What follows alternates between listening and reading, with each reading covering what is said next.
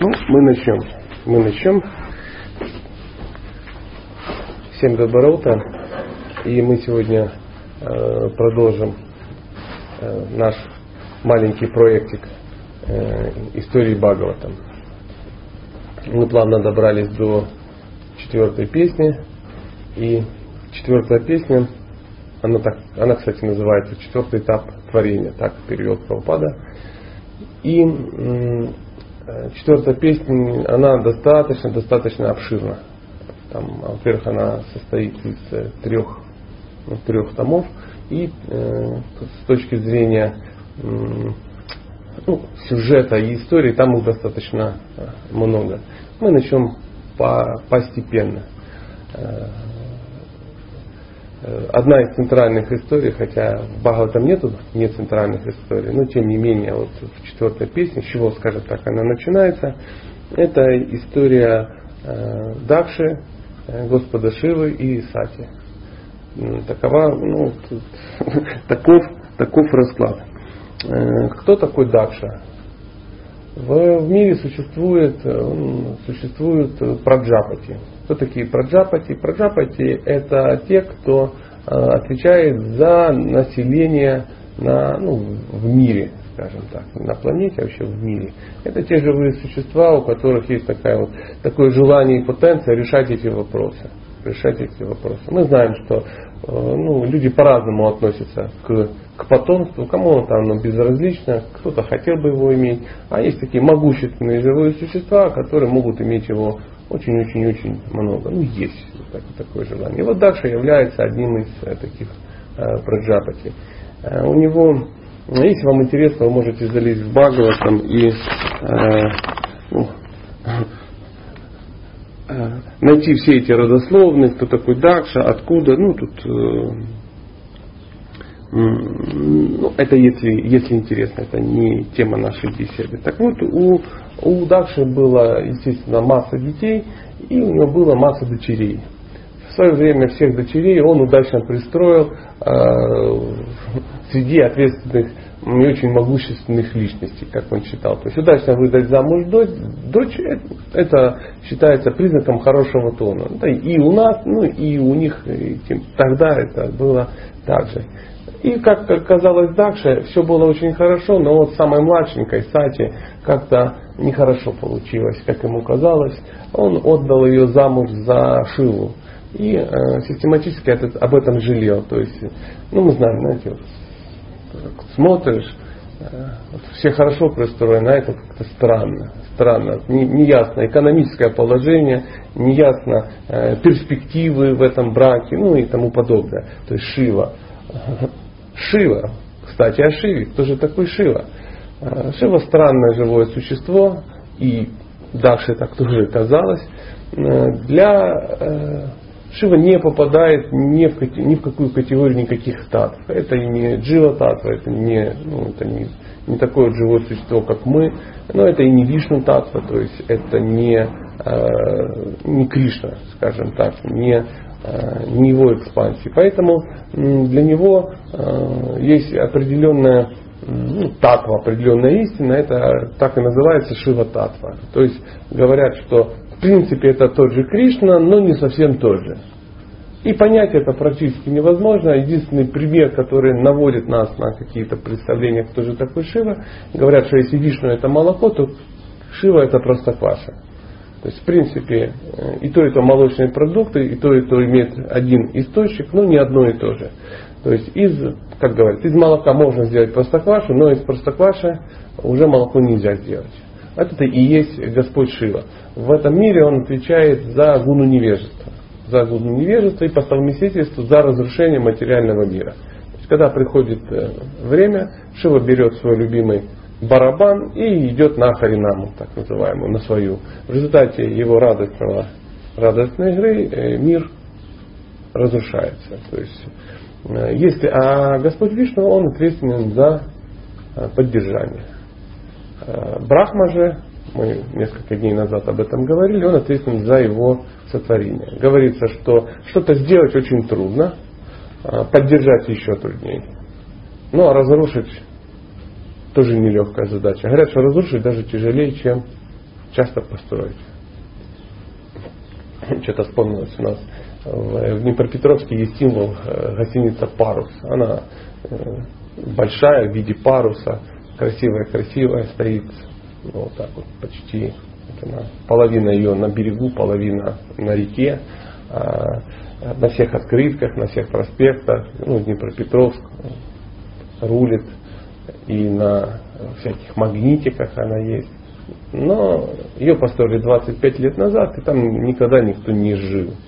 Потому что она, ну, она чуть-чуть просела, да, там, ну, как, как, как-то так. Но она стоит, ее систематически красят. Почему? Ее не могут разрушить. То есть разрушить ее стоит дороже, чем построить.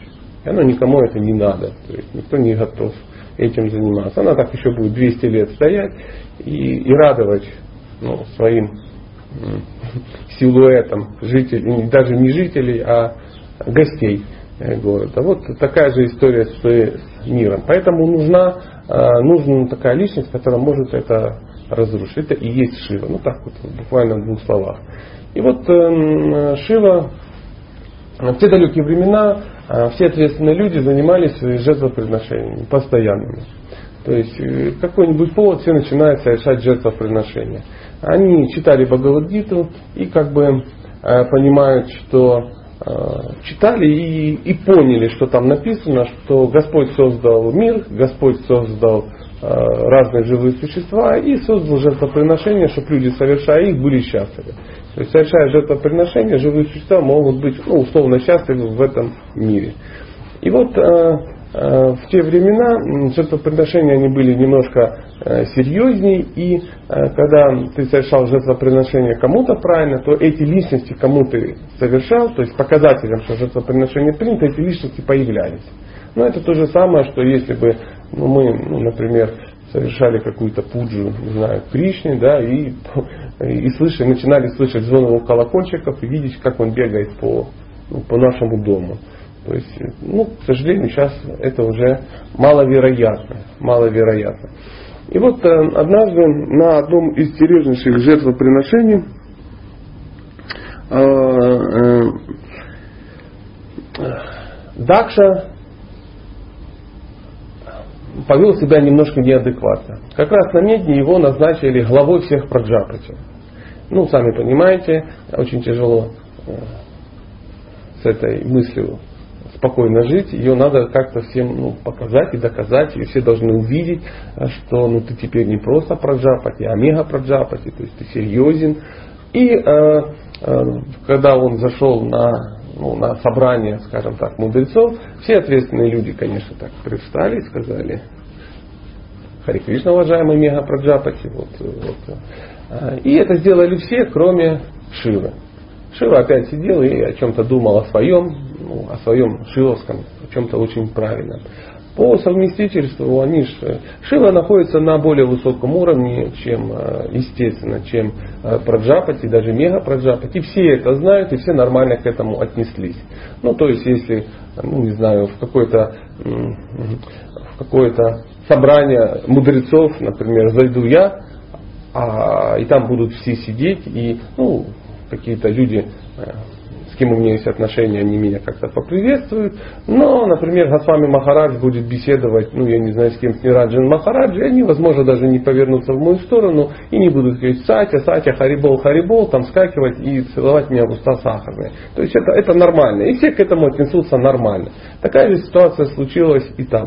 То есть э, Шива, ну, это нормально, ну, проджапати и проджапати. Но, э, но Даша посчитал иначе. А прямо там он начал э, гонять волну и говорит, да посмотрите на этого ненормального парня, на этого, э, мало того, что Омега Праджапати, я же его тесть, я отдал ему свою дочь, а он, да я для него отец получается, а отцу он не выразил, ну и понес философию.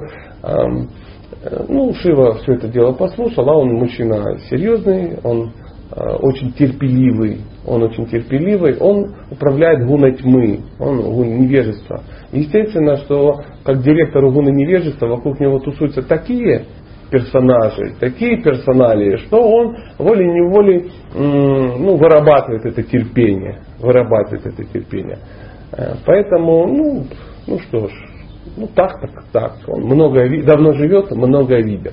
И вот когда через какое-то время было организовано серьезное жертвоприношение под руководством Дакши, он собрал серьезных ответственных жрецов там, и, каких-то ну, квалифицированных товарищей. Э, долю Шивы как-то тактично изъяли из оборота. Ну как, в учебнике по истории 1938 года случайно пропала фотография там Ежова, который ну, умер недавно. Знаете, ну, ну, не, было, не было такого человека. То же самое и здесь. Ну, ну, не, ну нету Шивы и все.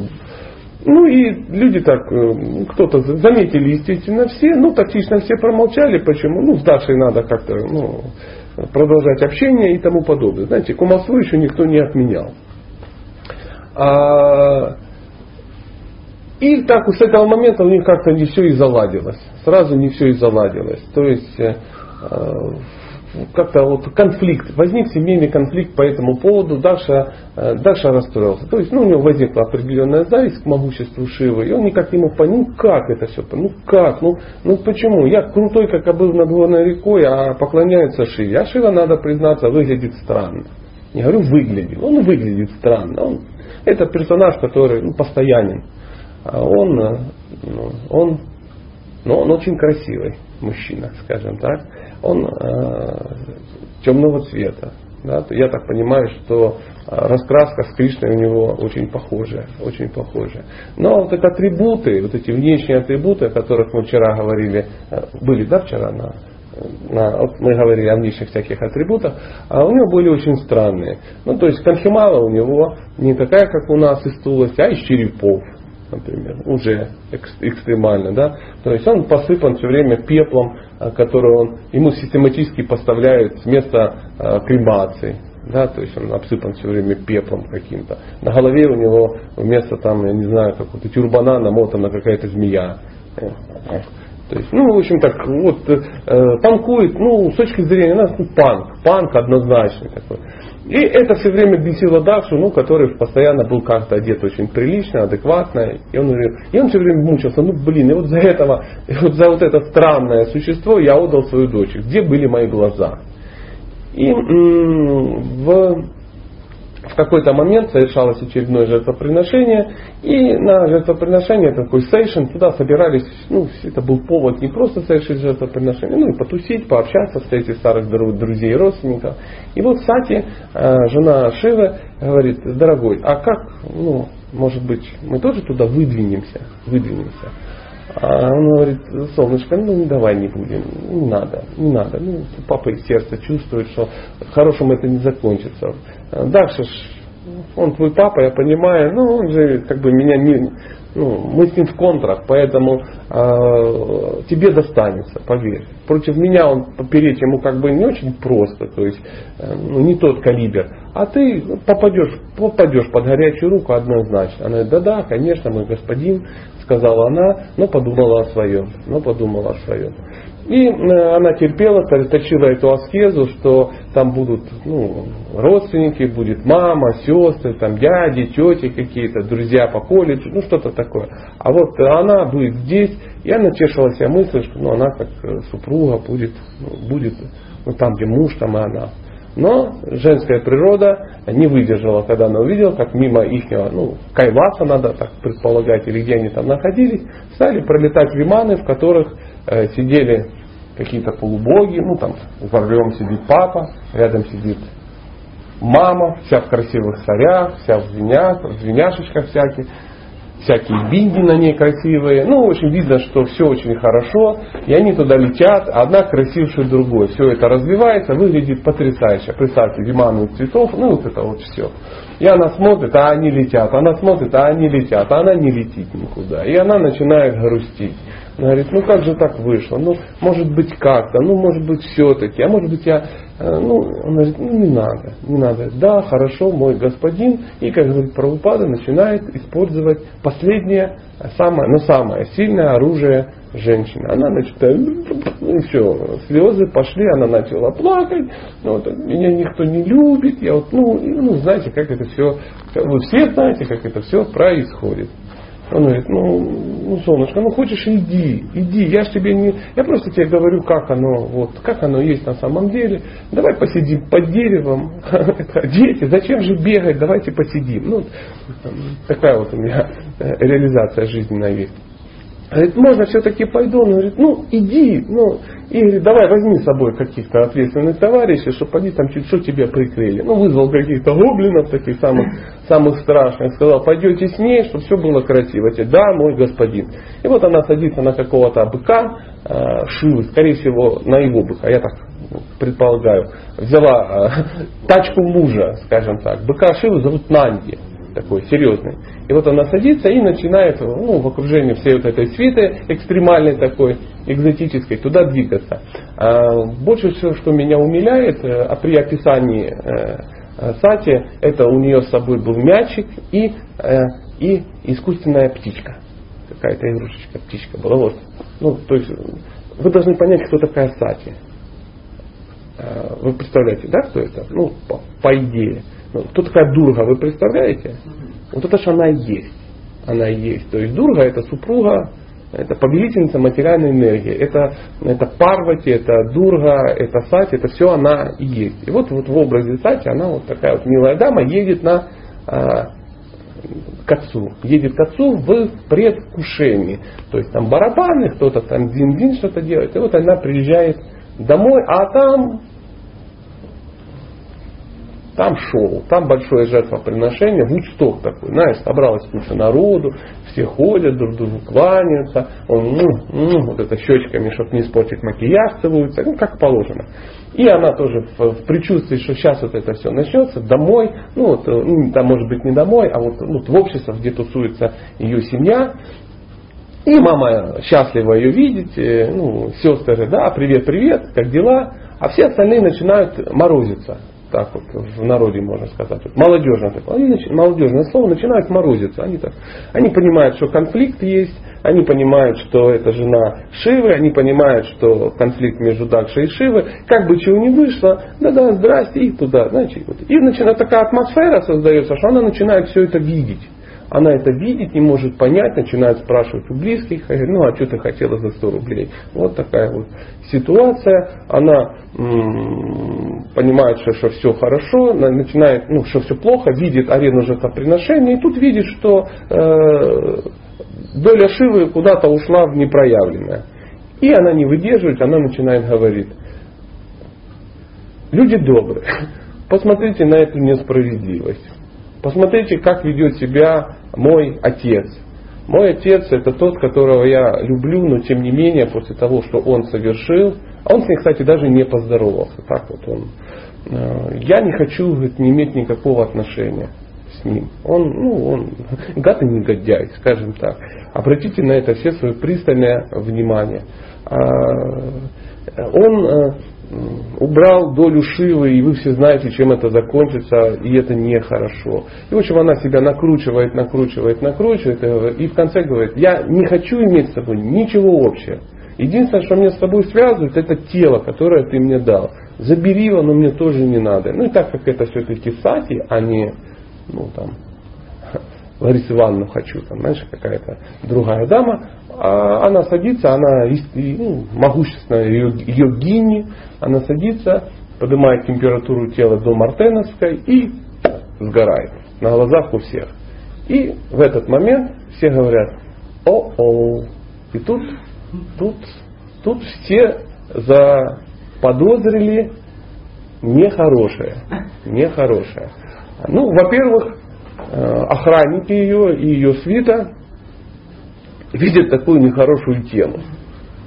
И начинают прикидывать, что они будут говорить Шиве. Ну вот, пришли охранять, а, знаете, как охранники там в черных плащах, в очках ходят, так внимательно смотрят, поворачиваются, а клиент уже лежит с контрольной, ну, с контрольной во лбу. И они понимают, о-о, что-то будет. Видимо, начальник охранного агентства очень плохо отнесется ну, к этой проблемке. И они говорят, да ладно, я не понял, достают там, что там у них было, какое-то оружие, и с криками «Бонзай!», там, не знаю, «Джеронимо!», да, бросаются на ну вот, на свиту Дакши. Э, с явным намерением все как бы, ну, может быть, уже не исправить, но хотя бы зафиксировать, чтобы потом боссу не сказать, что стояли и ничего не делали. А, сидят э, жрецы, там, ну, всякие, там серьезные, ответственные, муни сидят, и они видят, что сейчас вот, ну, будет что-то нехорошее, да, будет что-то нехорошее. И они э, ахалай-махалай, тракте бедох, кидают в, в огонь жертвоприношения что-то, и появляются ну, какие-то, ну, как они там, какие-то войны, какие-то войны с райских планет, какие-то полубоги специально обученные, какие-то там, я не знаю, очень могущественные, там целая армия откуда-то, откуда-то вылезла, и на наших глазах регулярные войска побеждают ополчение. Очень легко, разгоняют всю эту свиту и с чувством долга удаляются, ну, к себе. Свиток бежит к родимому отцу и уже сдалека кричит, ой, горе несем мы, ой, прости, не вели, не, не, не вели казнить. Нехорошая как бы информация. Короче, ну как, как бы это сказать помягче, ты уж прости, уважаемый, но жена твоя сгорела. И, и вот, ну вот. И Шива говорит, да что ж такое, какой-то неудачный сегодня день неудачный день, надо что-то что с этим делать. Он, он так сидит, ну нельзя сказать, что он не расстроился. Все-таки это его любимая единственная жена пошла к папе, да, и довели девочку до того, что она погибла каким-то образом. И он немножко гневается и говорит, бах, огонек, бах, жертвоприношение.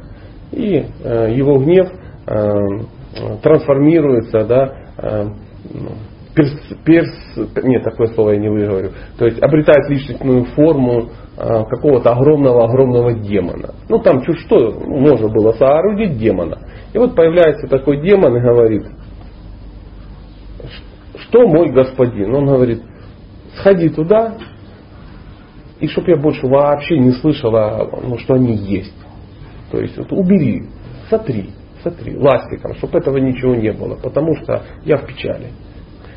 И э, все демон идет, рядом, ну, все, кто мог, все, кто любят и уважают Шиву, а поверьте, пхуты, пешачи, всякие, ну, очень, очень серьезные, колоритные личности, они понимают, что теперь у них есть ну, бронетанковая техника, и сейчас всем будет плохо. И вот они вырываются на это жертвоприношение, и там уже расклад совсем другой.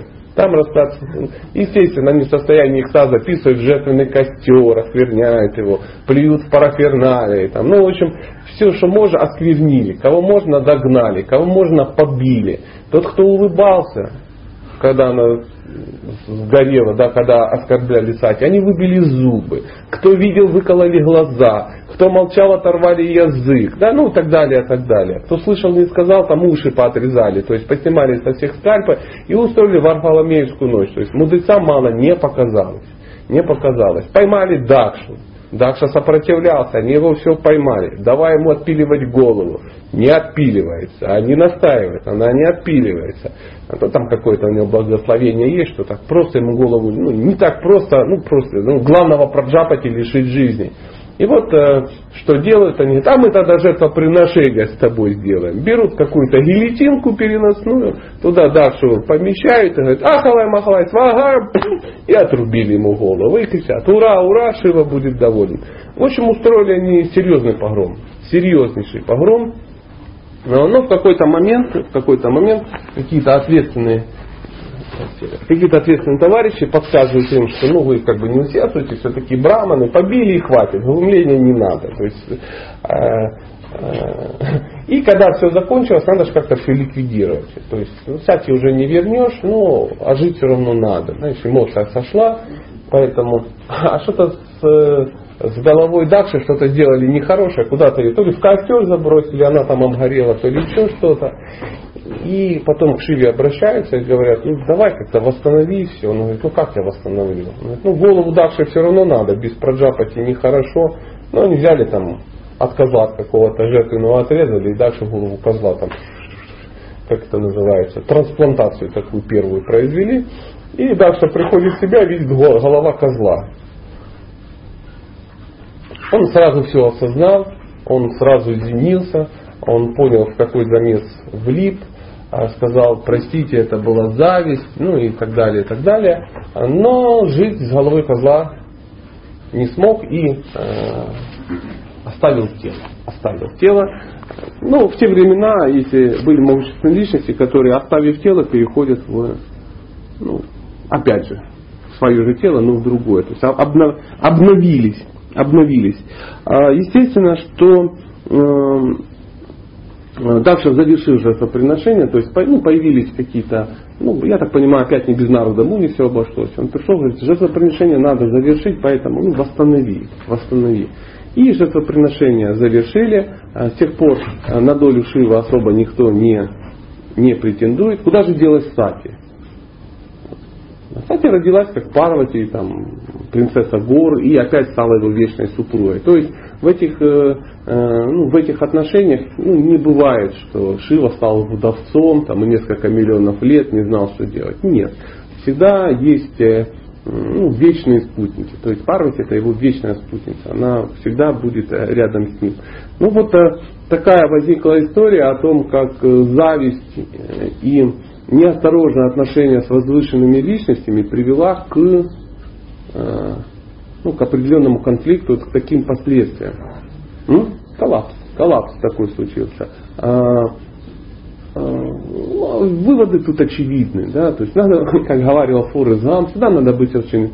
Это не так говорил. Он говорил, жизнь как коробка конфет, никогда не знаешь, с какой начинкой тебе попадется.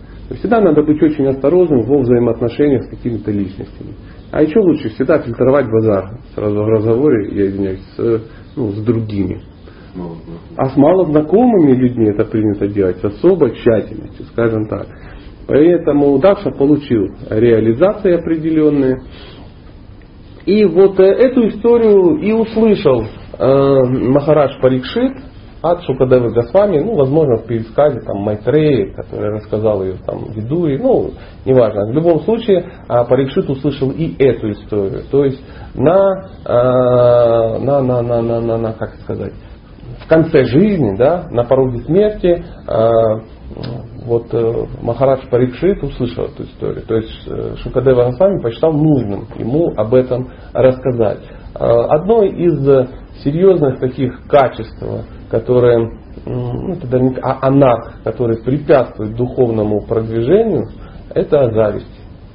Зависть к, к выше, ну, часто ну, людям, которые находятся на более высоком уровне. Это достаточно опасно и в себе ну, есть смысл немножко это анализировать и отслеживать. То есть не надо там в состоянии аффекта кричать, а я завистливый гад, ну и там прыгать в окно. Не нужно. Но тем не менее, такие штучки в себе ну, всегда лучше анализировать. Такое, ну, такое бывает. Ничем хорошим это не заканчивается. Никогда. И э, мы должны понимать, что Дакша, который влип в подобную ситуацию, да, не был простым живым существом. То есть ну, я не являюсь почему-то проджапати, да, а он является. А он является. И э, Шимат Бхагаватам э, плавно переходит, э, плавно всплывает еще одна история. Еще одна история, которая тоже достаточно известна. И э, Махарадж Парикшит начинает, Шкадева Госвами начинает рассказывать Махараджу Парикшиту еще про э, одного персонажа, который ну, вот, прославился и попал на страницы Бхагавата. Речь пойдет о Друве Махарадже. Друва Махарадж, э, Друва Махарадж, ну, конечно, удивительная личность, и его история тоже очень удивительна. То есть э, все начинается просто. Жил да был, ну, жил да был. Друва Махарадж. Но на самом деле чуть-чуть по-другому. Жил да был царь Уттамапада. Уттамапада. И э, у него было две жены. Две жены. Одна сильно любимая, другая не сильно любимая, но так бывает. Так бывает. И вот у э, старшей жены, э, у него, у нее, у него, у него, у нее, у них, у них, у них был сын, эм, как же его звали? А, всплывет, чуть позже, чуть позже вспомню, я, я забыл, как звали. Но младшенького звали Друва. Друва. И э, там они были, ну, пацанами, пацанами, маленькие, там, по 5-6 лет, или сколько это было. И э, завязочка истории такова, что однажды он э, пришел к папе, а папа, папа был царем, но по совместительству был еще как подкаблучником у старшей жены. То есть женщина так все это дело построила, что вот э, ну, сильно он зависел. Сильно он зависел от ее мнения, от нее, от ее капризов. Ну, ну как это все и бывает, все мужчины знают, как это все ну, бывает.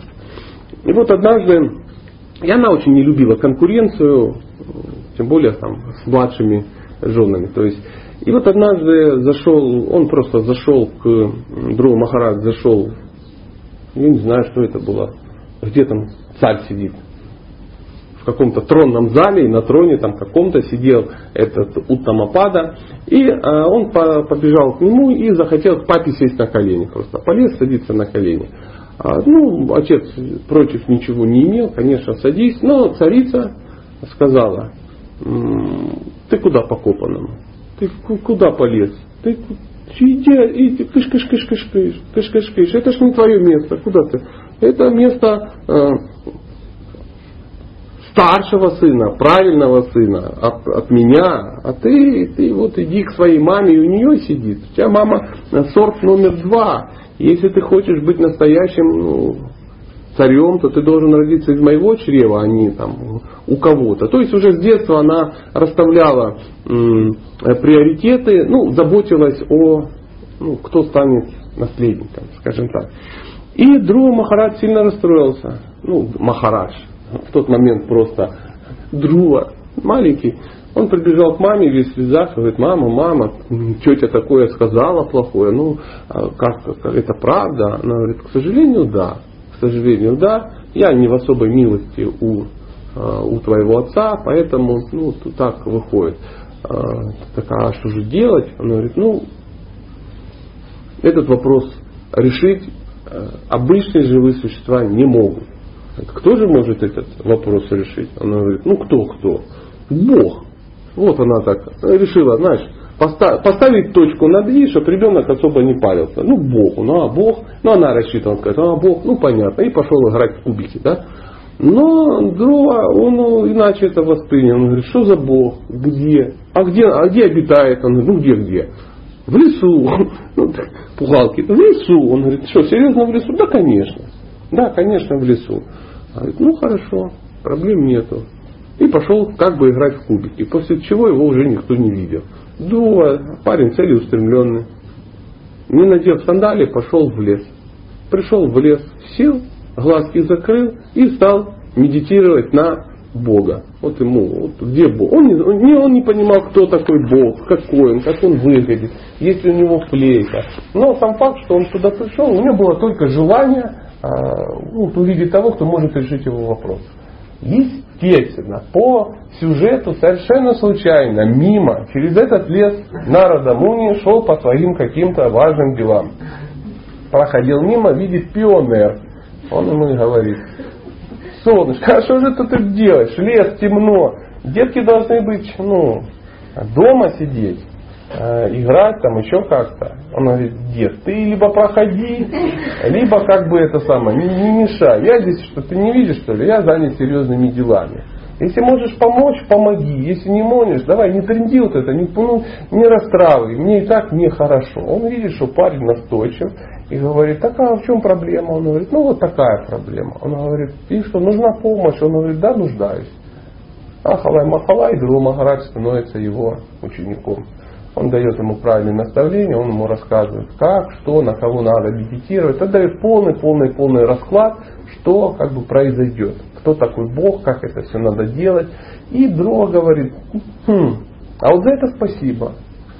И так как э, детский мозг не замутнен всевозможными каками, да, то есть он к вопросу подошел очень серьезно. Ну, чем нам и пример на самом деле. То есть он сказал, я хочу, и начал медитировать. А, сразу случилась яма, не яма, да? Э, что-то принял, что-то отверг, но отверг он больше, чем, чем принял. Да? То есть он начал, принял практику, отверг практически все. Сначала он понял, что много есть плохо, и буквально уже через месяц, ну, сначала он ел там раз в три дня, ну, ел, что значит, какой-то корешок где-то выкопал, там, какой-то топинамбур, да, и грызнул его. Потом раз в 9 дней, потом, ну, в общем, раз в 18 дней, то по чуть-чуть, потом перестал есть, потом э, понял, что э, дышать тоже часто не стоит, и стал реже дышать, потом стал, ну, в общем, короче, вообще перестал дышать, то есть медитацию, эту аскезу усилил до такой степени, что э, Э, ну, такой могущественный, как это, коллайдер такой, да, или как-то так, что-то такое, стал производить массу какого-то побочной энергии он, что на райских планетах э, уровень кислорода стал резко падать. То есть, вот, знаете, когда что-то происходит, э, кислород нужен для какой-то реакции, да, и вот стал, вот, в общем, он высосал весь кислород. Э, с райских планет, что полубоги стали задыхаться. Они уже стали, к Брахме обратились, говорят, Брахма, ну блин, еврейские планеты, мы как бы тут теоретически должны как-то наслаждаться. Что за наслаждение? Воздуха не хватает, воздуха нету, как рыбы ходит. Ты давай как-то порешай этот вопрос. Он говорит, сейчас проясним.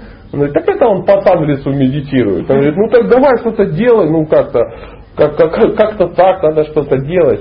И вот тот Вишну, он говорит, интересно, смотри, как хлопчик такой устроил шоу Бенихила. А, Вишну говорит, Нарада, ты не знаешь, что это такое? Он говорит, да, в курсе. Мой ученик медитирует он. Так что, он твой ученик? Да, еще инициацию получил по всем этим. Он говорит, так и есть. Он так что ж ты молчишь? Говорят, Вишну так мчался к Друве, что сандали аж потерял. Так, так мчался. И через какой, буквально через какой-то момент Друва, он медитирует на Вишну, да, то есть он в своей медитации видит его, и в какой-то момент она так и выключается. Он говорит, тю, открывает глаза, чтобы, ну, проверить, что случилось, и видит э, то, что было в медитации, теперь есть абсолютно проявлено. Он ему кланяется, возносит молитвы и говорит, о Господь, ну, все дела. Я, ну и дальше идут молитвы. Ну, мы знаем, что такое молитвы. Мы молитвами сейчас не занимаемся. Это для личного просмотра. Молитва это штука очень серьезная. То есть это такой тест на э, ну, тест на квалификацию. То есть, когда человек, какое-то какое живое существо возносит Богу молитву, он тем самым показывает, насколько, ну, что он понимает философию. О, Господь, ты причина всех причин. Ты, да, да, да, да. И, и мы видим все вот эти молитвы. И Друа Махарадж об этом говорит, а я забыл сказать о том, что э, самой идеей, идеей и целью Друа Махараджа он хотел получить царство, такое как, э, ну, круче, чем у его отца. А его отец, э, Махарадж Уттамапада, он э, сын Брахмы. А Брахма директор Вселенной. То есть круче царства во Вселенной просто нету. Но пацан сказал, пацан сделал, хочу. И вот э, он видит, э, и тут случается Даршан, это называется, ну, ну, Бог, с Богом, он видит Бога э, лицом к лицу, вот так. Это крутой уровень, поверьте. И он, Господь говорит, ну что, пришло время исполнять твои желания. «Э, я исполню его. Ты получишь э, полярную звезду. Он говорит, Господь, я был молодой и глупый. Мне ж пять лет, сделай на это, ну, скидку. Зачем она мне нужна? То есть я, как бы, имея в руках, в руках бриллиант, то есть тебя, э, собирал осколки пивной бутылки. То есть вот это для меня это вообще не, не нужно, не нужно, я все, я достиг совершенства. Он говорит, ну давай по-честному, ты хотел, ты получи. То есть э, у нас сюжет Лилы такой, такой, ты должен это получить. И он говорит, ну в этой жизни ты больше меня не увидишь. То есть ты достиг совершенства, но а, полярная звезда, она называется Друвалока. Друвалока. Чем, почему она ну, перешла во владение Друва Махараджа, и он 36 тысяч лет был ее ну, управляющим, да, царем, ну, я не знаю, как там на Друвалоке, как, какой высший пост. Э, он там отработал благочестивую карму, скажем так. Э, почему Друвалока является э, круче, чем творение Брахмы? Ну, потому что ну, Кришна должен был дать что-то более высокое. Это его личная резиденция, это резиденция Вишну. То есть это филиальчик, посольство духовного мира в, материальном. То есть э, она не материальна. И, э, соответственно, она э, в момент разрушения материального мира, она не разрушается. Она не разрушается. И вот Дру Махарадж был руководителем, так сказать, этой, этой, этой планеты. А, я не, не, не, а, как называется, планеты, которые крутятся у нас. Астрология это, а в школе как изучают? Астрономия, да, я не астроном, но в Бхагаватам написано, что вся Вселенная, все планеты в нашей Вселенной вращаются вокруг полярной звезды, вокруг, включая Солнце, все вокруг, вокруг друга Ну, доказать это нельзя, так написано, я так и, и сказал. И вот он стал править э, править Дру, ну, Друвалокой, то есть стал э, серьезным, могущественным царем. И в какой-то момент, в какой-то момент, как же звали, э, как же звали э, брата? А брата звали Уттама звали. Представляете, Уттама его и звали. И в какой-то момент он поехал куда-то на охоту, ну, они чуть-чуть подросли, то есть э, ну, конфликт был исчерпан, э, мачеха уже сильно ну, ну, поняла, с кем имеет дело, друг был не злопамятен, и вот такая вот ситуация. И в какой-то момент он поехал, э, брат поехал, ну, ну пусть на охоту, пусть на охоту. Но смысл в том, что он въехал в страну Якши, а, Якши, ну, Прабхупада говорит, что это какие-то, ну, сейчас вот гималайские вот эти все племена, это потомки Якши. То есть куда-то к Гималаям он как-то так. Что это за Гималай, здесь они или в другом месте, очень сложно сказать. Потому что строение Вселенной, оно настолько сложное и, ну, не так, как я себе это представляю, да, что Гималаи это ж не только то, что есть ну, в Непале, там кусок Китая, кусок Индии. То есть Гималай это нечто ну, нечто более, более обширное. И вот э, он поехал туда, и там у них возник какой-то конфликт непонятный. Да? Он столкнулся с Якшем, и Якши его убили. То есть вот такая вот ситуация нехорошая. Эта информация дошла до Друвы. Друва говорит, да как-то нехорошо получилось. Что значит убили брата моего? Странно, странно вообще. То есть это безнаказанность рождает беззаконие. Надо решать вопрос. Он царь. Он, э, ну, мало того, что это ну, как-то несправедливо ему показалось. И он а, приезжает провести переговоры с якшами. Якши ведут себя достаточно воинственно, а, слово за слово. Да ты кто такой? А ты кто такой? А чьих будешь, а кто спрашивает. И все, и понеслась. И понеслась, Друва э, достал меч и устроил, ну, устроил, ну, как сказать, Куликовскую битву такую. То есть начал уничтожать Якшей большими-большими-большими объемами. А, а Якша все прибывает и прибывает, а он все накручивает свой гнев и накручивает. И там, а, и в общем, они начали ложиться легионами просто. Говорится, что Якши были в экстазе в полном. Они воинственные, воин, они, ну они воины такие. И э, они видят, когда хороший воин видит другого хорошего воина, то поби, ну, погибнуть от крутого воина это круто. И они просто в экстазе все гибнут. И ну, в какой-то момент Кувера, который является их патроном, да, Кувера это казначей всех полубогов, он смотрит, что-то э, его э, свита начинает резко убывать, ну то есть его клан, да, смотрит, что-то их уже в половину стало меньше. Смотрит с такой прогрессией, минут через 20, так вообще никого не останется. Управлять будет некому. И он э, Народе сообщает, говорит, Народа, тут твой как бы протеже, протеже э, немножко уничтожает моих протеже. И скоро все будет нехорошо. Давай по-свойски вопрос порешаем, потому что ну, э, ну не за что. Ну да, ну кто-то из Якши убил, но не все же они как бы в этом участвуют. Что ж он весь народ как бы решил порешить. Народа появляется, и говорит, о, Друга, дорогой, сделай небольшую паузу, там, скушай твист, да, сделай паузу. Пока перестань убивать эту, я тебе имею сказать пару слов. А, ну, это учитель, он сделал паузу, говорит, да, я слушаю тебя, дорогой учитель. Он говорит, что мне кажется, ты, горит чисти. Я вижу, ты в состоянии аффекта, в гневе, но тем не менее, может быть, ты так, ну, как-то подумаешь и не станешь убивать всех всех, потому что ну, не все убивали твоего брата. Что ж ты всю народность-то искоренить? Кстати, Кувера, ну, нормальный парень, казначей полубогов, кто его знает, может понадобиться. Поэтому э, мог бы ты, ну, ну вот. И э, Друва поступил очень-очень возвышенно. Он сказал, конечно, конечно, извините, все. И говорит, друзья, шоу заканчивается. Все свободны, всем спасибо.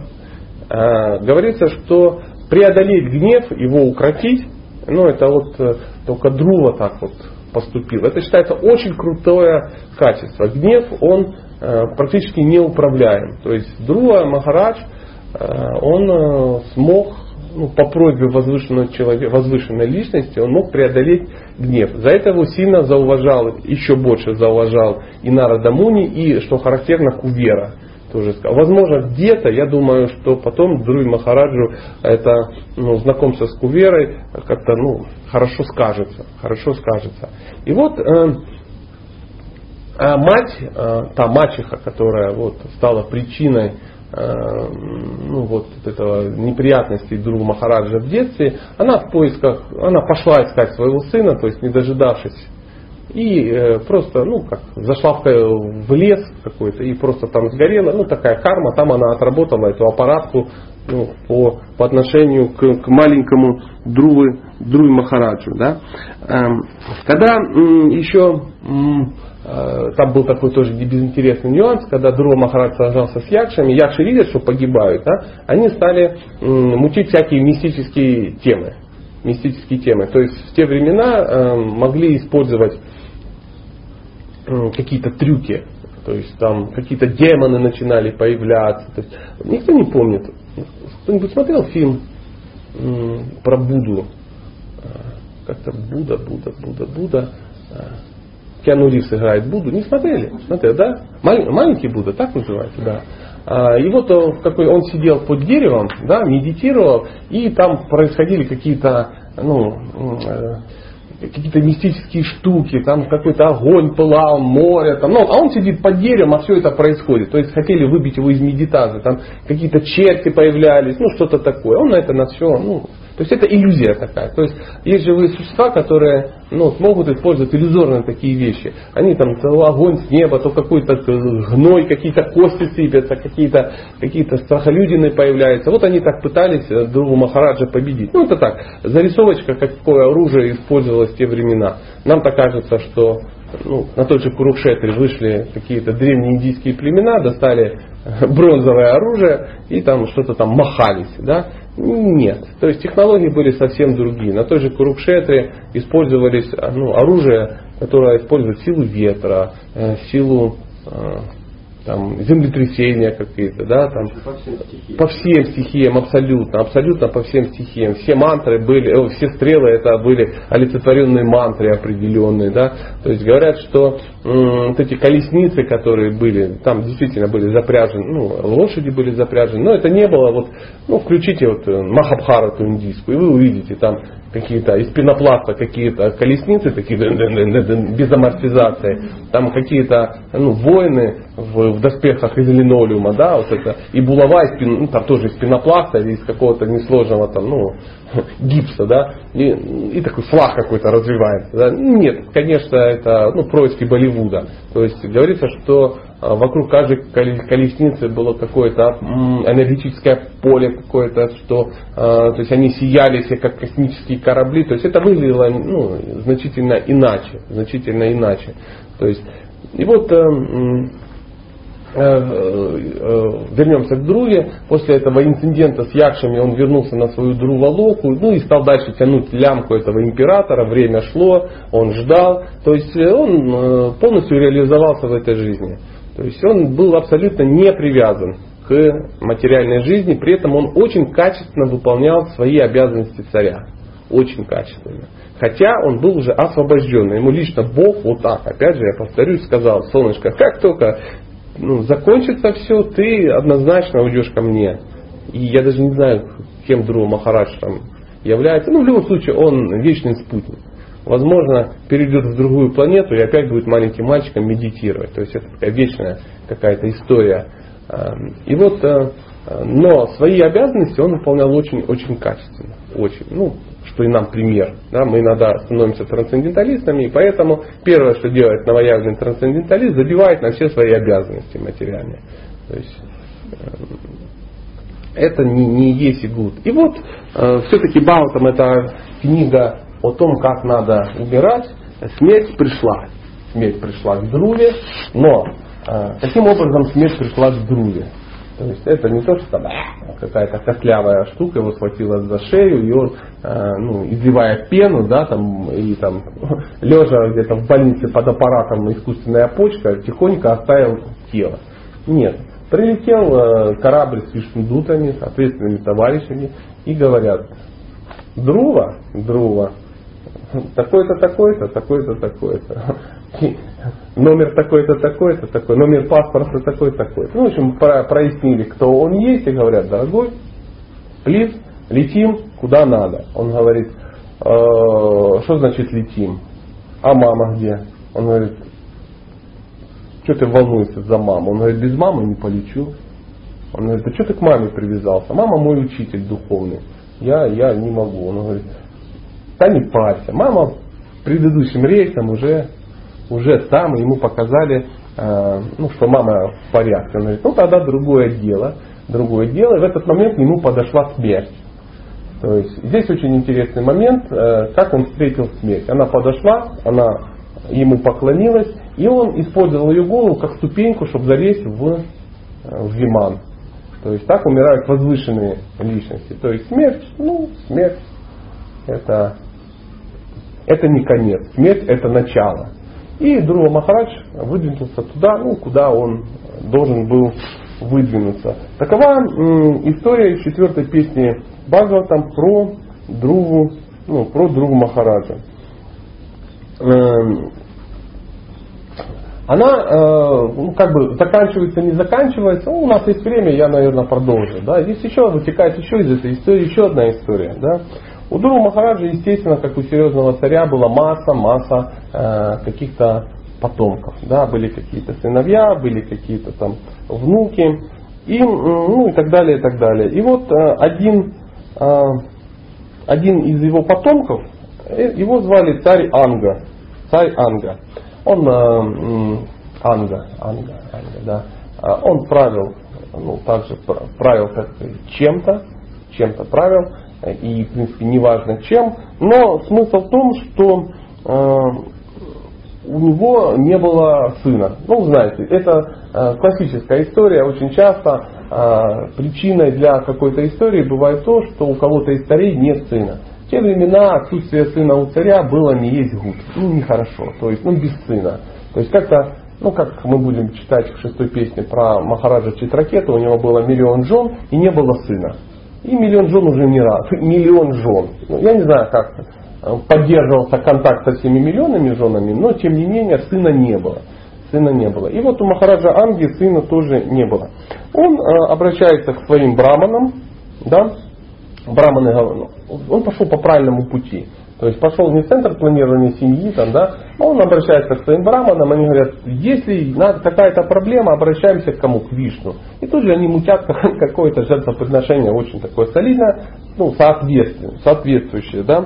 А, они возносят, делают жертвоприношение, соответствующие молитвы читают, появляется какая-то личность, которая ответственна за эти ну, за, за подобного рода мероприятия и приносит горшок с рисом и говорят, что вот рис, а это тоже опять же частая история, я не знаю почему, но вот как-то горшок с рисом является символом э, рождения э, женщины, ну, рождения, ну, беременности женщины. То есть э, не появлялся какой-то, я не знаю, ну, полубог э, сильной там, я не знаю, энергетикой и как-то оплодотворял какую-то царицу. Нет, все было э, значительно приличный горшок с рисом, он сам кому хочешь раздай. Кому раздашь завяженный рис, ну, тот и как бы получит. И он, эм, царь Анга, у него была жена Симитха, и она получает этот, ну, этот, этот горшочек. Да?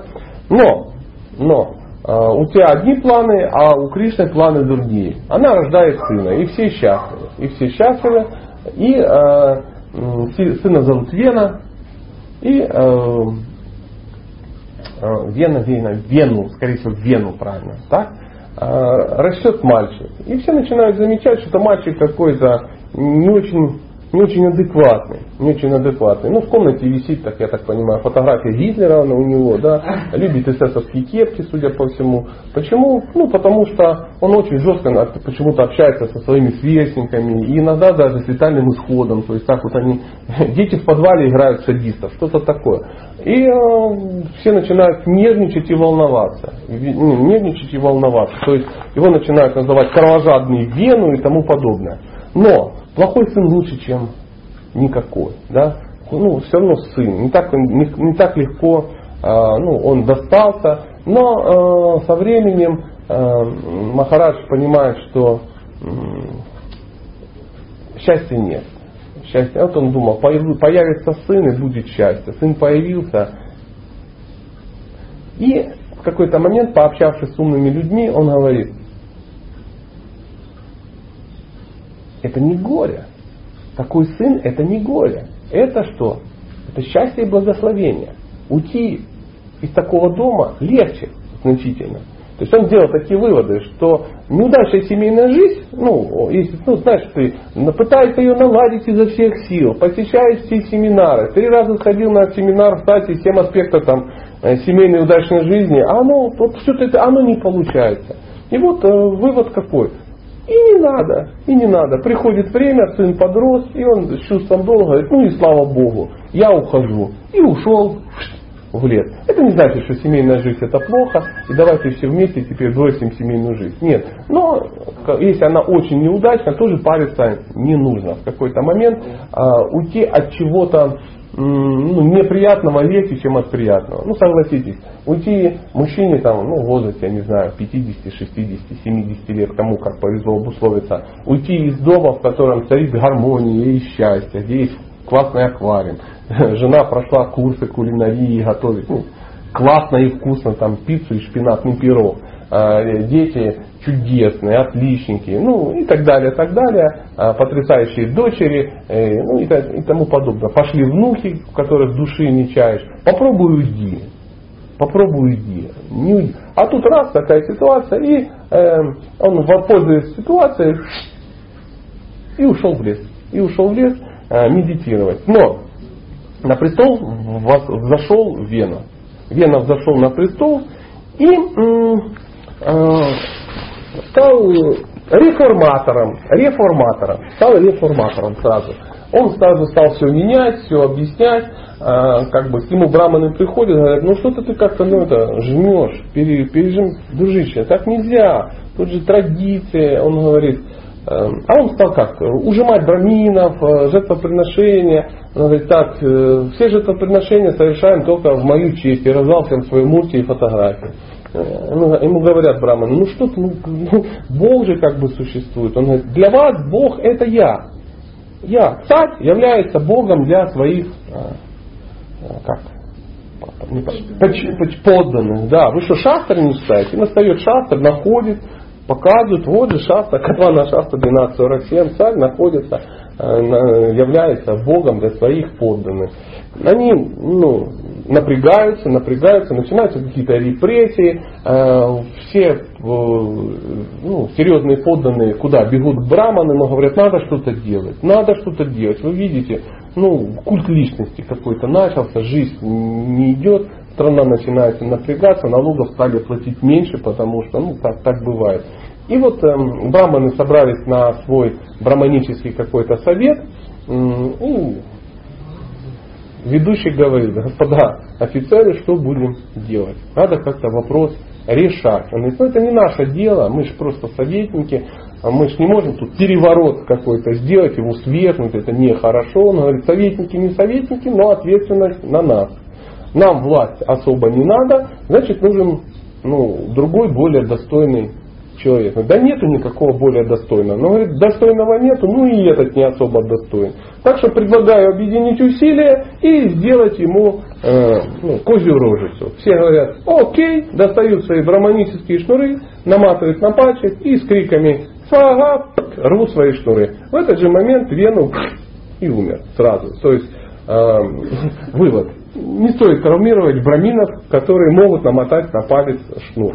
Э, я даже рекомендую не травмировать тех, которые не могут намотать. То есть, поэтому и Вену умер. Вену умер, все закричали, слава, слава, король умер, но где же другой король? А, говорят, так наследников-то у него нету, что что, погорячились, Вену-то порешили, а кто будет? Они говорят, не вопрос, не вопрос. Берут его тело и начинают, ну, так, там называется пахтать. Я не знаю, что значит пахтать, но наверняка случилась какая-то генная инженерия, достали какую-то хромосому, что-то такое, и э, прямо из-за тела появляется, э, появляется личность. И зовут эту личность Притху, Притху Махарадж. Ну, знающие люди говорили, что это частичное воплощение ну, Вишну. То есть сам Бог, сам Кришна является, чтобы ну, в максимальных ситуациях может, может появиться. И, значит, э, появляется Притху. Появляется не один, сразу появляется с, со своей супружницей, которую зовут Арчи. Арчи. И вот... Э, момент, да? Да, это не было, что там беременность какая-то случилась. Все времена сразу у нас и появляется во всей красе, во всей одежде, прямо с женой. То есть э, вот так. Но иногда Бог, ну, монтаж. Ну, знаете, помните, часть бульвара Капуцина? Я хочу монтаж. Хочу бэби. Чтоб сразу, ну тут целый нет, нет, сделай монтаж.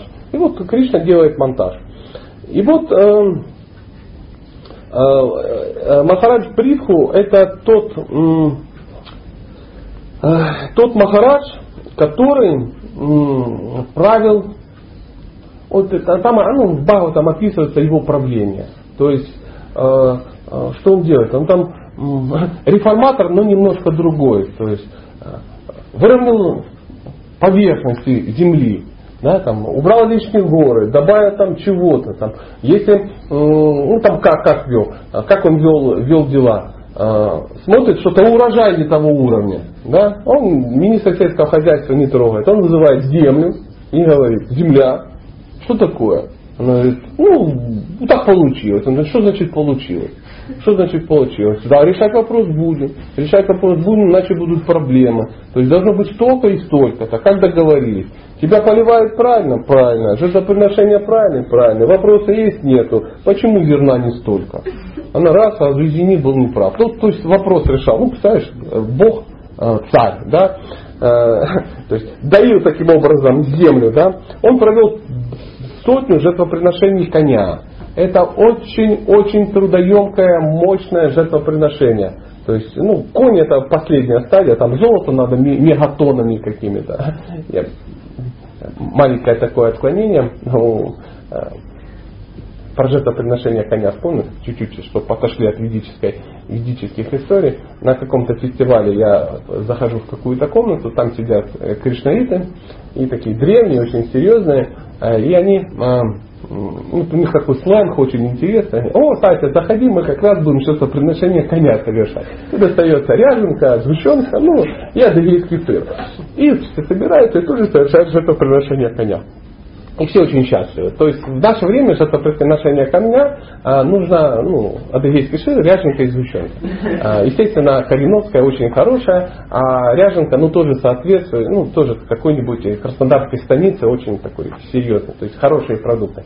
Но в те времена, кроме коня, нужно было золото, нужны были какие-то ингредиенты, то есть вагонными нормами все это использовалось. И царь собирал налоги, чтобы проводить эти жертвоприношения, э, и они, естественно, возвращались благами для, ну, благом для его подчиненных. подчиненных. И вот э, э, э, со временем, со временем Махараджа Притху очень были близкие взаимоотношения с Кришной. Очень. Он э, получил ну, в результате своей своей деятельности как царя, которая в принципе является кармической деятельностью. Мы часто говорим, что такое карма-йога, да? как нам, чем нам заниматься, чтобы прийти к Кришне. И кто-то советует все бросить, ну, куда-то побежать, и делать нечто такое ну, экстремальное, да? замотаться во что-то, да, и полностью отречься и ходить, там, я не знаю, в спортивных штанах с коленями выкинутые. Помните, там, 82 год были такие, трико. Называлось. И ты ходишь 30 лет, и все понимают, что ты отреченный, что-то там бубнишь, что-то делаешь, и почему-то прогрессируешь, как ну, всем кажется. Но на самом деле мы видим, как э, как, э, как делают, вот в Бао там описано, как поступают возвышенные личности, которые достигли результата. Они никогда не отказываются от своих обязанностей. Никогда не отказываются. Они выполняют свои обязанности максимально правильно, при этом находя время ну, на какие-то тоже духовные практики. Но сам факт, они даже э, выполняют эти обязанности как жертвоприношение. То есть э, Махараджу, э, э, Друи Махараджу не хотелось быть царем. И Притху особо было не нужно это. Но он это выполнял из чувства долга. Почему? Такова система. Этот мир устроил Кришна. Э, в этом мире должны быть какие-то менеджеры, которые будут это поддерживать. И вот э, эти менеджеры, они могут это поддерживать, но как служение Богу. То есть без своего НДС. То есть был ли Махарадж э, Притху или Махарадж, и Друва Махарадж бедными людьми? Наверняка как-то ну, не может быть царь всего на свете быть бедным человеком. Ну, мы нигде не видим, что он там утопает в роскоши, что он там, у него четыре вимана каких-то там особо крутых каких-то. То есть его эти вещи вообще не парят. Он погружается только в исполнение своих обязанностей, что и есть вот эта деятельность без привязанности. Деятельность без привязанности это очень высокий уровень, когда просто выполняешь свой долг. Ну, вопрос такой, что современные люди даже не знают, в чем их долг. Но ну, это немножко другая тема. И когда однажды к Махараджу Прифу пришли кумары, вы помните, да, мы на днях говорили, вчера, вчера говорили, это те, которых неудачно встретили привратники на Вайкунхах, то э, Махарадж Прифу всегда их встречал очень правильно, и у него не было с ним никаких проблем. Как, как он, а когда приходили к нему мудрецы, он делал, лично делал им абхишеку, хотя он частичное воплощение Кришны, но как он относился ну, к мудрецам. Он делал абхишеку, встречал, садил. И э, однажды в качестве даршины он все свое царство, все свое царство, все, не какую-то, а все, просто отдал им. Просто отдал им. И они стали владельцами всего этого царства. А он остался опять управляющим при этом царстве. То есть а, э, вот тут, и для него ничего не изменилось. Ничего, ничего не изменилось. То есть смена, как акционера, да, э, смена владельца не повлияла на его деятельность. То есть он был не привязан. Он мог сказать, э, все мое, все твое. Так в свое время Бали Махарадж, мы тоже будем об этом говорить, он говорит, надо дать Дакшину Браману, пожалуйста, все твое, все царство. И э, три шага земли, говорит, не проси три шага земли, проси много. Я царь, я дам все, что ты хочешь. Так в свое время пришли к как он называется, даже в памяти, Карна, это во времена ну, Курукшетры, к нему пришли, и э, после жертвоприношения Солнцу ему мог любой подойти и попросить все, что хочешь. И он всегда отдавал все, что хочешь. Этим воспользовались условно враги, пришли и сказали, отдай свои доспехи. И он срезал себе доспехи, он такой был такой рабокоп, то есть он родился в доспехах уже. То есть доспехи это была часть его ну, тела. То есть они вот росли прямо из, то есть, ну как вот у меня кожа, а у него доспехи, ну, то есть в металле он весь был. И он взял нож и просто вырезал все доспехи и отдал. А, ну, тут сложно, это, эти вещи сложно э, имитировать. И вот э, в конце жизни, естественно, Махарадж Притху отошел от всех дел и вместе с женой удалился в лес. Мы часто слышим вот эту историю, с юмором иногда говорят, чтобы усилить аскезу, он летом облаживался пятью кострами и сидел посередине, а зимой сидел в ледяной воде, чтобы усилить аскезу. Но опять же, мы не должны этим заниматься, это как история, как история. Этим занимался Махарадж Притху. И, естественно, в какой-то момент а, он как хозяин чувств, а он ну, Госвами, да, хозяин своих чувств, пришло время, все стало благоприятно, он стал э, медитировать на то, что нужно, и просто оставил тело. Э, как поступила жена, его Арчи, совершила обряд жертвоприношения и тут же, тут же, ну, не палец, вместе с ним ушла, э, ну, вошла в огонь. Когда м, женщина входит в погребальный костер мужа, сразу скажу, а тут даже можно не говорить, это, ну, никто это не практикует. Да? Ну, ну, кто, кто из женщин это планирует? Ну, я надеюсь, нет. Может быть, замуж планируют, но вряд ли кто-то в костер. Мы не видим этих практик, и это нормальное состояние. Сейчас ну, не, не, не, ну, не, не, не, не то, не то время, да и не те мужчины, ради которого стоит входить в погребальный костер, чтобы синхронизировать свою жизнь. То есть, когда входит женщина в погребальный костер, вот как мы, а, кстати, да, это она синхронизирует рождение свое с рождением мужа, потому что она из жизни в жизнь рождается его женой. То есть никто это не практикует и в принципе, в принципе нормально.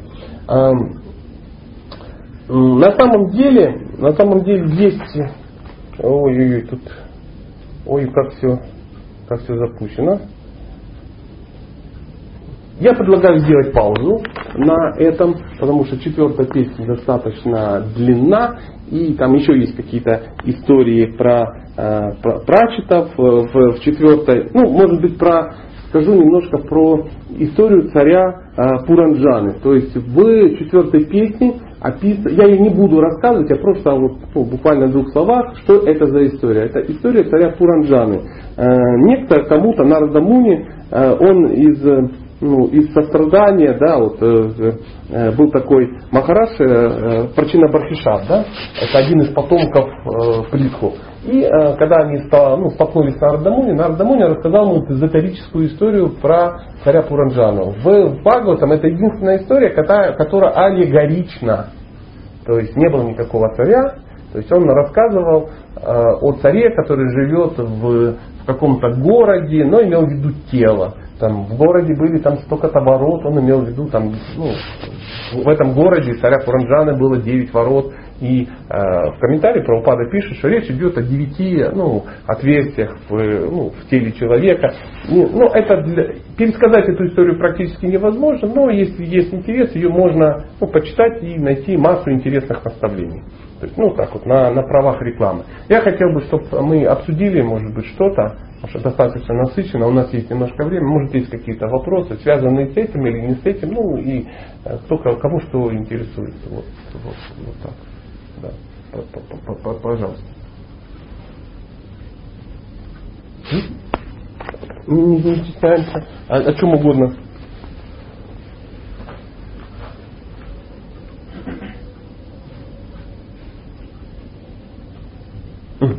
Да, да, Дарья Антиевна слушаю. Вчера говорили про нектар преданности, вот, что а, дальше двух глав первых эту книгу не стоит читать.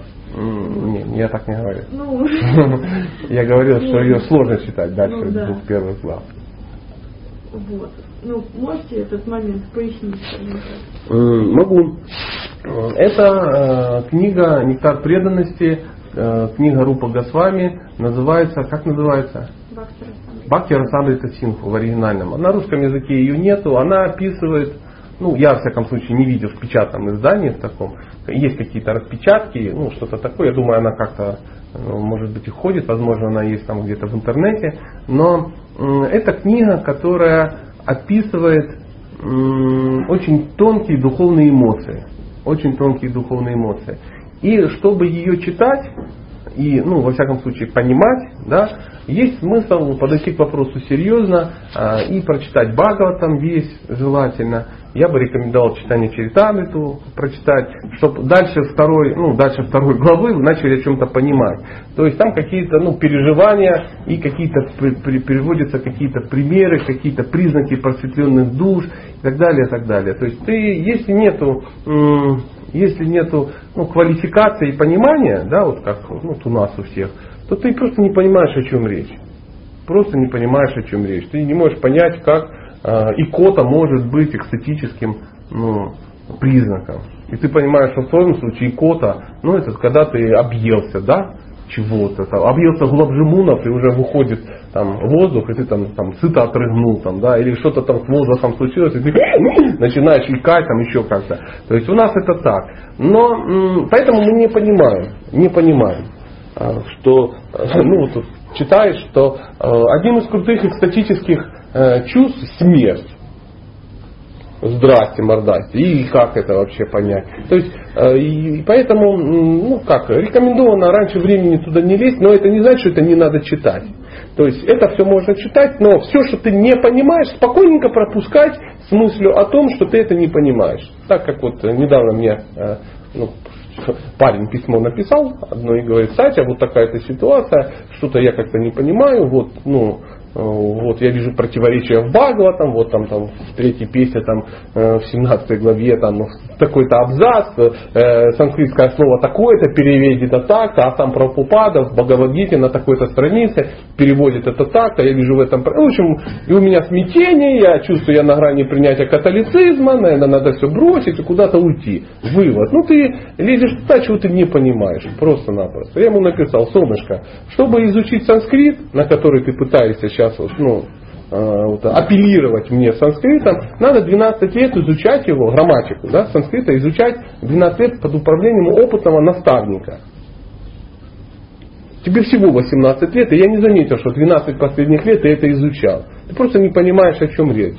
В санскрите каждое слово имеет тут 50 значений. То есть очень, это очень серьезно. И не тебе, откровенно говоря, делать какие-то выводы. Ну, то есть если ты чего-то не понимаешь, да, вот, видишь какое-то противоречие, это означает, что ты только просто пока этого не понимаешь. Так вот, в Бакер самой Тактинку у тебя возникнет очень масса вопросов, которые тебе надо будет пропустить. Почему?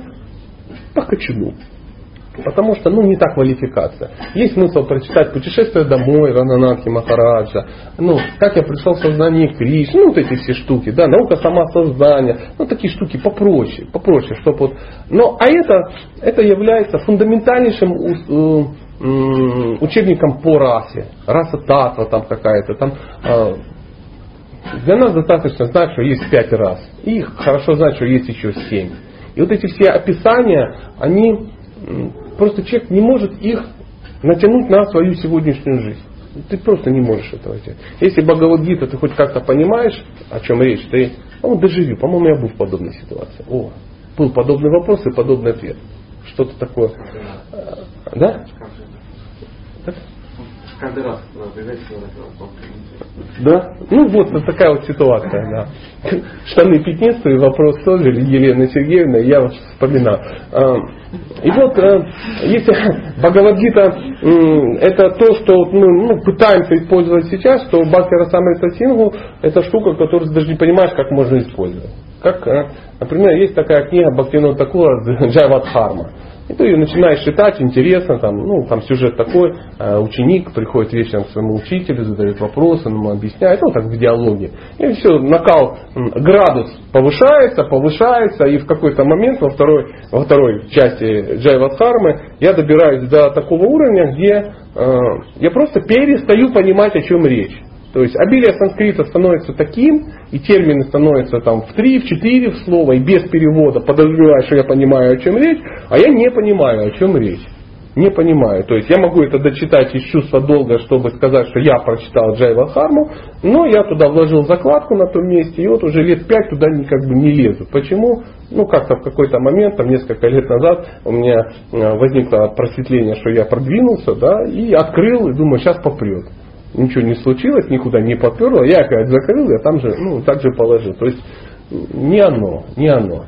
Многие находят объяснение, что это неправильный перевод Джайвадхамы, поэтому они его не понимают. Я знаю такую группу товарищей, они ищут какие-то секретные переводы, которые будут им доступны, но почему-то сердце подсказывает, что дело-то не в переводе, а в отсутствии ну, инструментария понять ну, этот перевод. Поэтому но прочитать очень, очень легко. Вы, удивительно, но вот э, я не знаю, как Бхактира Самрита Синху, э, я ее даже не видел вживую никогда, да, э, то сколько там терминов и тому подобное. Но нектар преданности, он, там не очень много даже терминов не очень много терминов, все адекватно переведено на русский язык, и так-то мягенько, может даже какие-то углы острые срезаны, но тем не менее но все равно непонятно. непонятно. Как, вот, как это применить сегодня ну, в своей жизни, не ясно.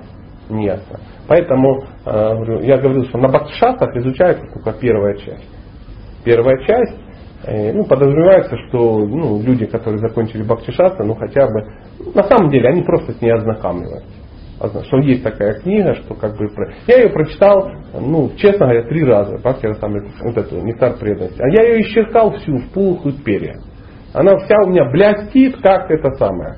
Но реально я не могу повторить, ну, что там написано. То есть, Я не пользуюсь этим практически.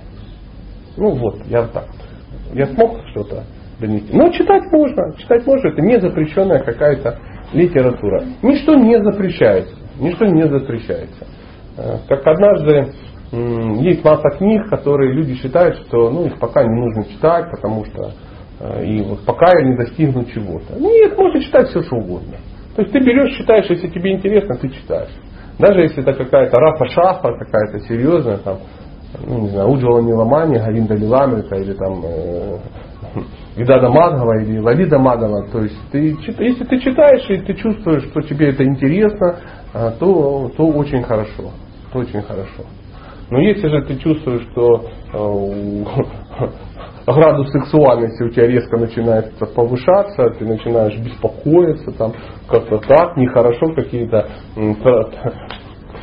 трансформации с телом своим начинают происходить не очень ну, приличные, да, то и ты начинаешь задумываться о том, что может быть тоже какую-то раз Алилу оформить. Кстати, есть две, две подруги, которые ну, не прочь это, то тогда, наверное, тебе рано это читать. Это не для этого, это не эротическая литература.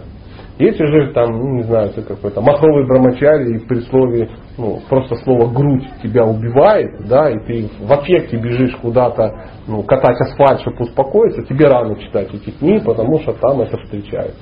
Ну, вот так вот я э, эзотерически попробовал вот этот вопрос ну, под, ну, подкорректировать. Может быть, есть... Да, да, пожалуйста, пожалуйста. Э, есть вопрос такой мы знаем, то, что Шива является ну, великим преданным Бога, он является ниргуной. Да? А, мне интересно просто, какие качества он приобретает, когда с Парвати ну, вместе с ней.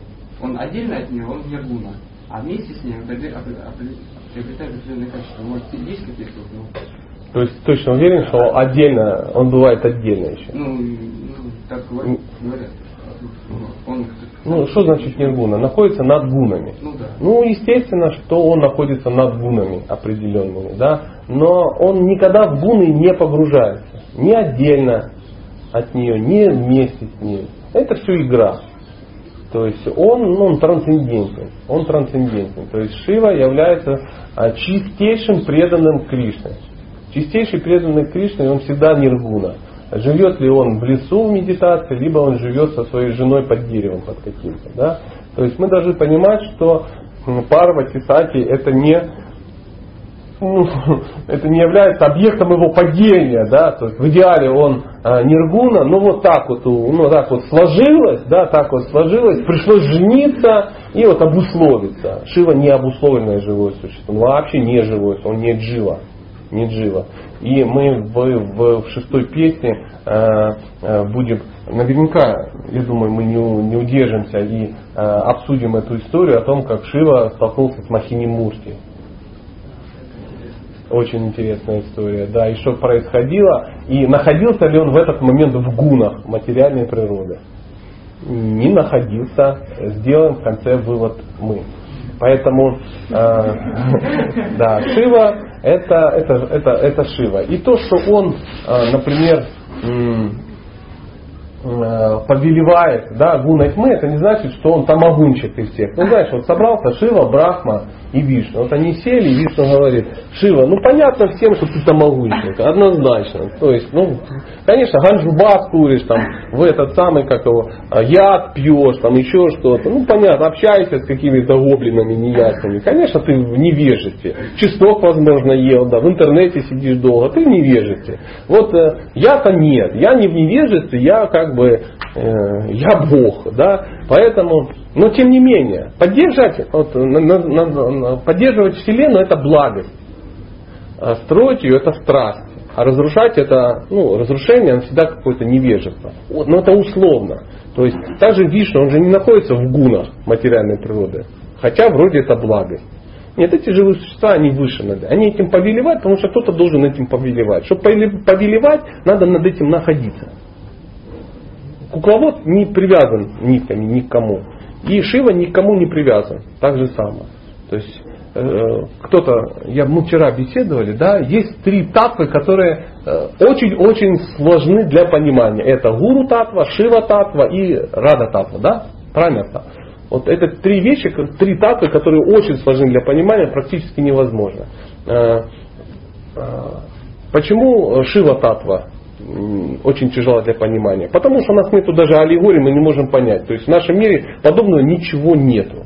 То есть то же самое, но не то же самое. Молоко, простокваша, то есть это такая отдельная, э, то есть это отдельная м, наука об отдельной личности. То есть представляешь, вот такая личность, что для нее есть отдельная татва. Да? Так же как Радхарани. Это есть отдельная татва, кто она такая. И понять это тоже очень сложно, потому что, ну ты представляешь, это, это хладили шахте, это энергия наслаждения Бога, которая, а, она олицетворена, и каждая ее, ну,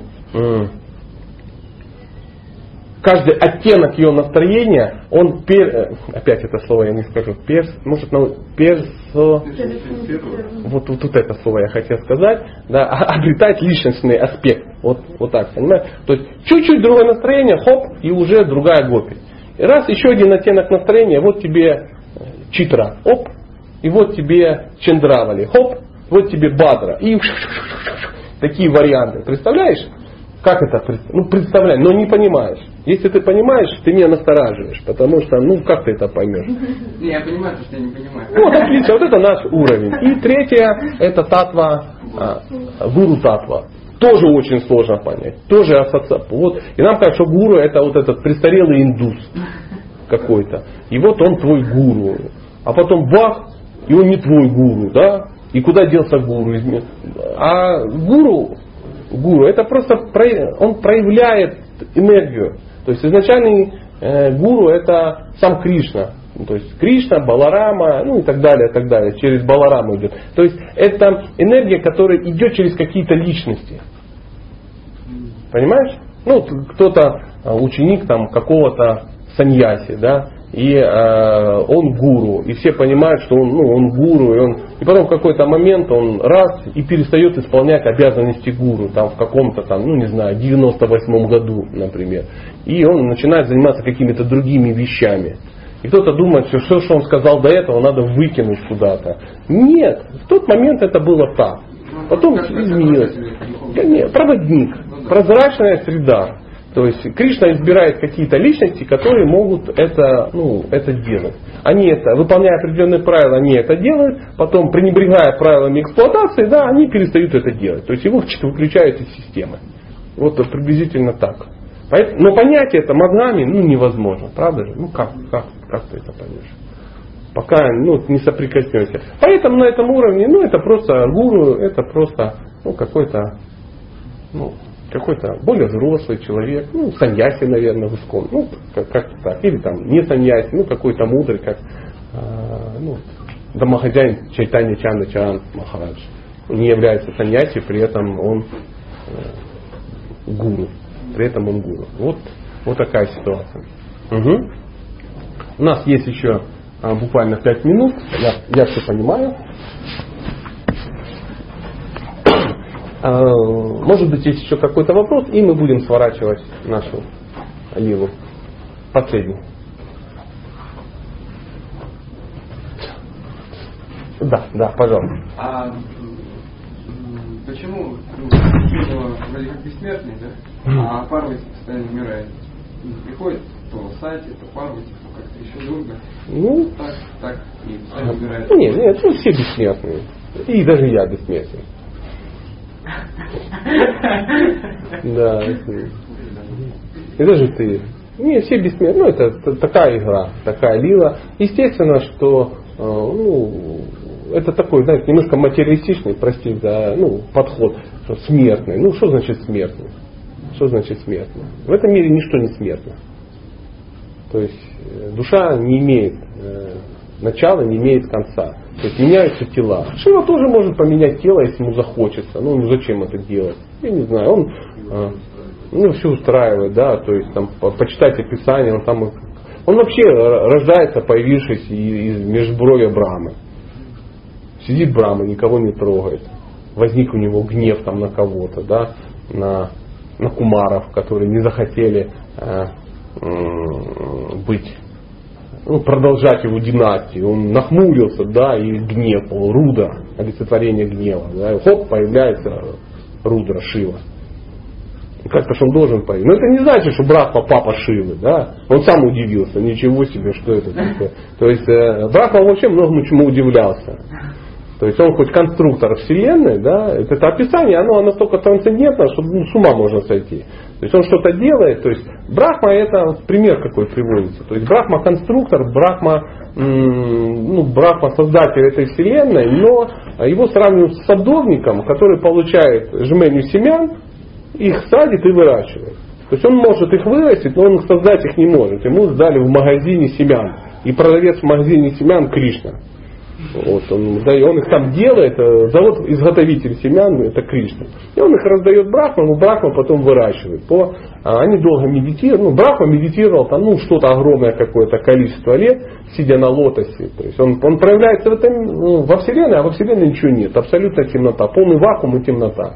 И он не понимает, где он. Он, он, он вот, вот, вот он сидит, и больше ничего вокруг нету. Он пощупал, походил, как, как ну, на лотосе сидит смотрит стебель куда-то уходит. Он по стеблю полез вниз, узнать, куда он его. Не долез он до конца. Залез обратно, сидит, думает, да что ж делать. Слышит, тапа, тапа, тапа. Говорит, что за тапа? А, тапа. Топатью надо сказать, аскезу, давай медитировать. Сидит, медитирует. Тот медитирует, и Кришна ему дает это знание через аскезу, чтобы он получил, как э, строить. И он получает навык, как это делать. Потом получает семена, начинает делать, но одно дело ты получил это ну, просто как информацию, да, ты начинаешь делать, удивляешься, ничего себе, да, ну, то есть ты в книжке прочитал, как растет конопля, например, да, потом посадил, она выросла, и ты удивился.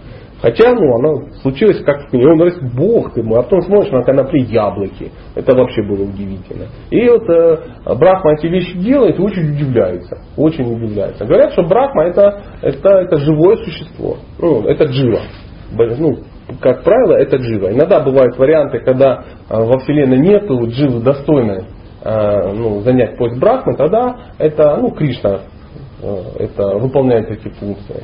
Но, как правило, Брахма это пост. Это не имя, это пост. В каждой Вселенной есть Брахма, пост. И он джива. И тело Брахмы состоит из чистого интеллекта. То есть из разума там, земля, вода, огонь, ложное эго, там, ну это все такое. Ну,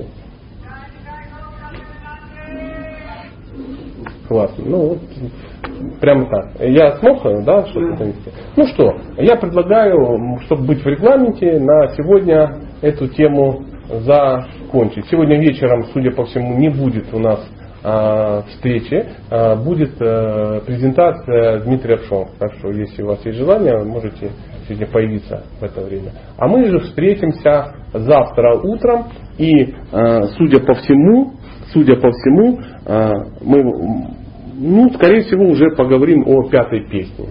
Может быть, что-то вспомним из четвертой, что упустили. И поговорим о пятой. Угу. Удачного всем дня.